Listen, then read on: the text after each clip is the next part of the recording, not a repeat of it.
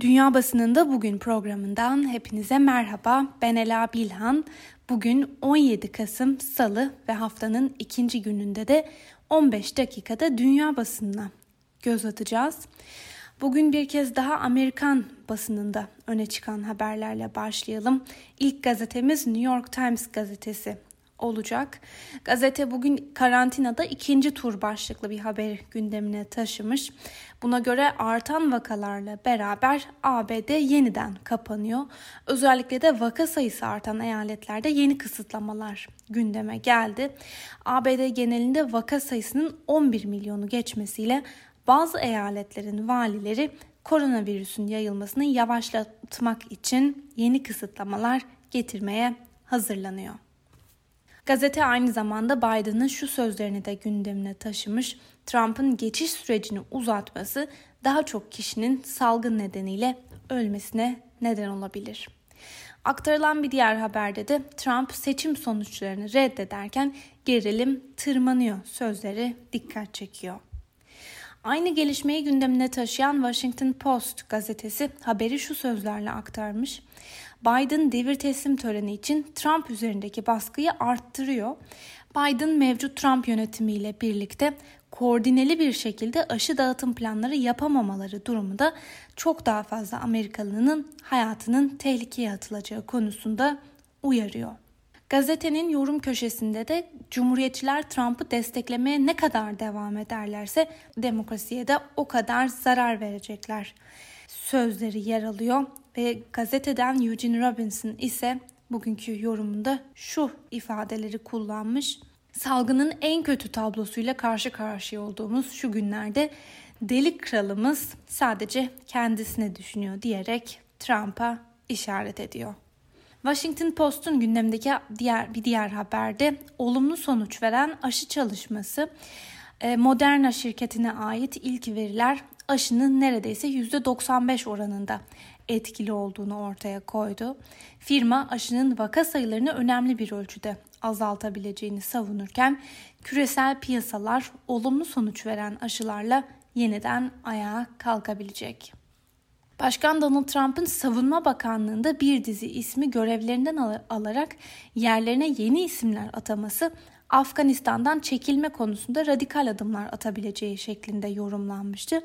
Ancak e, Trump'ın yeni Pentagon ekibi Afganistan'dan çekilmenin kısmi olabileceği sinyalini verdi. Voice of America'nın aktardığı bir haberle devam edelim. Amerika-Çin ilişkileri Başkan Donald Trump yönetimi sırasında ticaretle ilgili anlaşmazlıklar ve koronavirüsü pandemisi nedeniyle son e, yılların en gergin dönemini yaşıyor.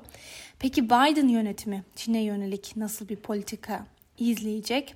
Washington'daki siyasi gözlemciler Biden'ın Çin'e karşı sert tavır takılmaya devam etme olasılığını yüksek görüyor. Biden aynı zamanda Pekin'e baskı yapmak için Amerika'nın müttefikleriyle daha çok işbirliği içine girebilir. Yani sonuç olarak Biden ABD'nin Çin'e karşı sert tavrını sürdürebilir. Öbür taraftan Çin devlet medya organlarından China Daily'de ABD başkanlık seçimi üzerindeki toz bulutu yatışırken yanıt arayan en açık soru iki tarafın hasarlı ilişkilere nasıl yaklaşacağıdır ifadesi dikkat çekerken Global Times ise Biden'ı Çin'in eski dostu olarak nitelemiş.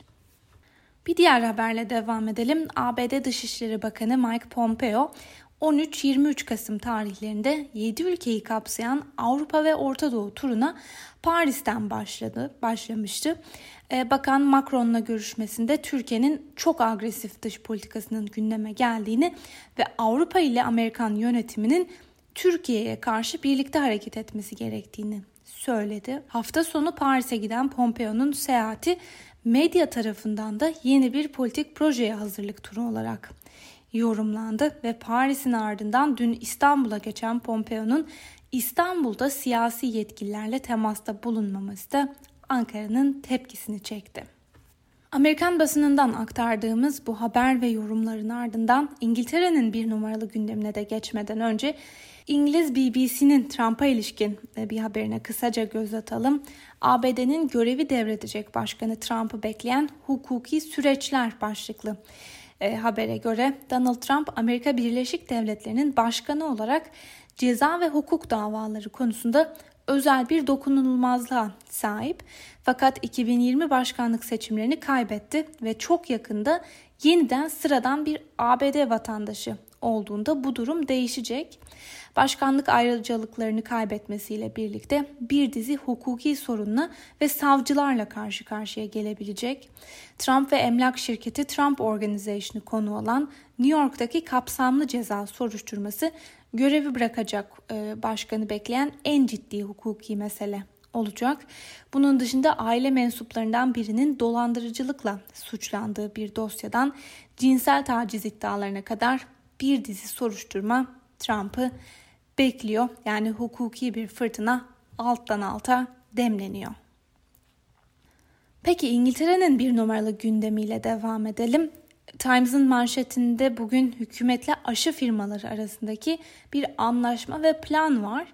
Buna göre Birleşik Krallık'ta 2,5 milyon insanı aşılamak için yeterli dozda COVID-19 aşısını güvence altına alan yaklaşık 125 milyon poundluk bir anlaşma sağlandı. Gazete aynı zamanda Avrupa'da aşının büyük ölçekli üretiminin Nisan ayına kadar beklenmediğini ve ilk 5 milyon dozun ötesinde tedariğin yılın ikinci yarısına kadar olası olmadığını da belirtmiş. The Guardian'da manşetine Birleşik Krallığın verdiği 5 milyon doz aşı siparişini taşımış. Moderna şirketine ait bu aşının neredeyse %95 oranında etkili olduğu belirtiliyor. Öbür taraftan 10 numarada Boris Johnson ve 6 muhafazakar milletvekilinin kendilerini karantinaya almış olmalarının hükümetin koronavirüs önlemleri konusundaki endişeleri de gündeme getirdiği belirtilmiş. Aynı şekilde aşı çalışmasını, aşı anlaşmasını manşetten duyuran Financial Times ise mücadeleyi güçlendirecek olan varılan bu anlaşmanın özellikle de piyasalara umut yarattığını işaret ediyor ve aktarılan bir diğer haberde de Brexit sonrası ticaret görüşmelerinin bu hafta Brüksel'de sona ereceği belirtilmiş. Britanya ticaret arabulucuları bu hafta gerçekleşecek kritik Brexit görüşmeleri için Brüksel'e vardı. Buna göre e, Londra ve Brüksel'deki yetkililer müzakerelerin önümüzdeki hafta başarılı olmasını veya tamamen sona ermesini bekliyorlar.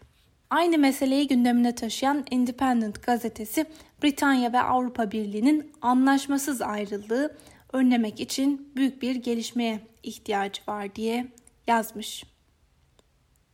Alman basından Deutschlandfunk Brexit sürecini şu sözlerle ele almış. Londra uzun süredir hiç bu kadar yapıcı olmamıştı.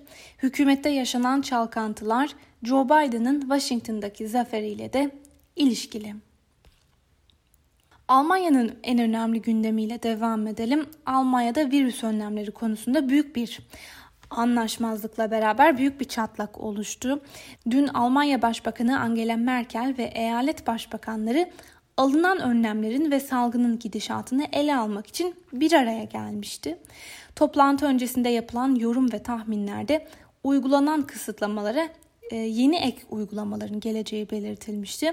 Ancak Merkel'in eyalet başbakanlarıyla anlaşamadığı büyük tartışmalara sahne olan zirveden sonra olası yeni önlemler kararının gelecek haftaya ertelenerek 25 Kasım'da açıklanacağı duyuruldu. Toplantıdan sızan bilgilere göre Merkel önlemlerin bir an önce artırılmasını talep ederken eyalet başbakanları karantina önlemlerinin sertleştirilmesine karşı çıkıyor.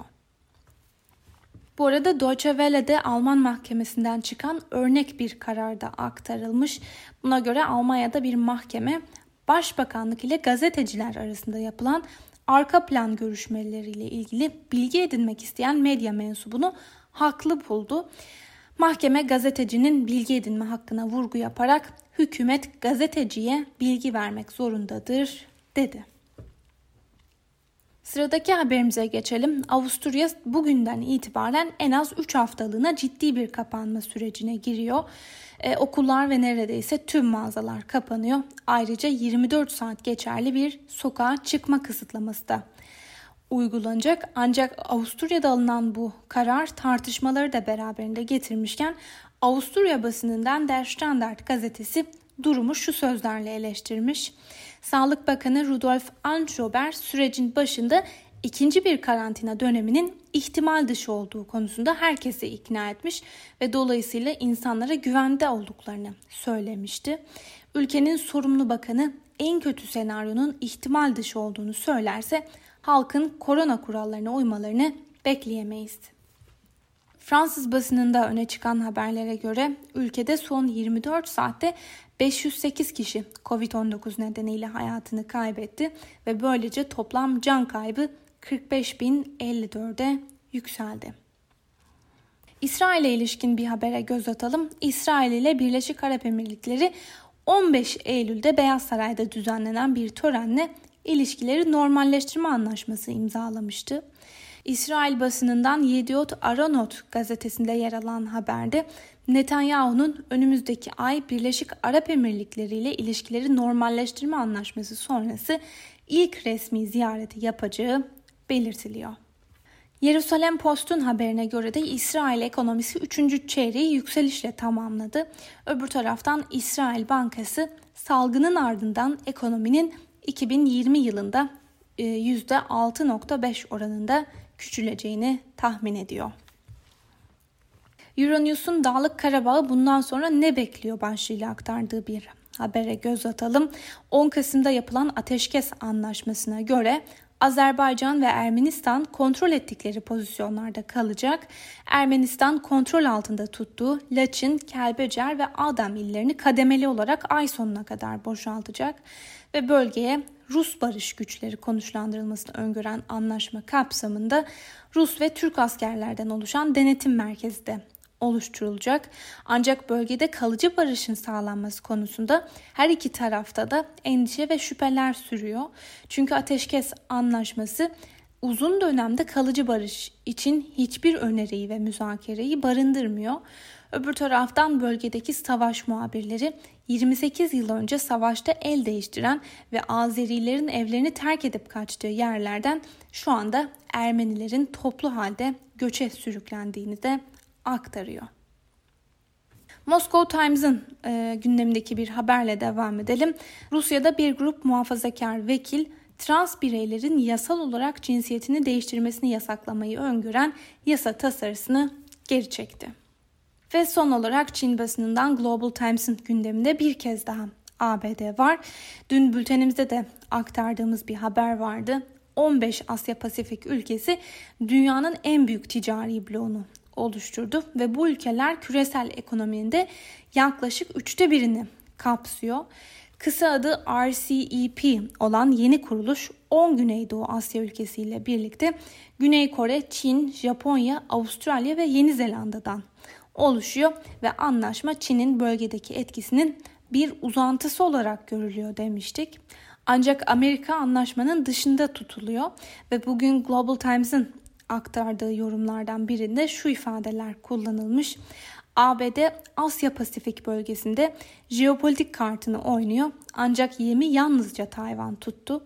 İkili sonunda Asya Pasifik'teki gelişmelerden yararlanamadıkları gibi fırsatları da kaçırabilir. Sevgili Özgürüz Radyo dinleyicileri, Global Times'tan aktardığımız bu yorumla birlikte bugünkü programımızın da sonuna geldik. Yarın aynı saatte tekrar görüşmek dileğiyle. Şimdilik hoşçakalın.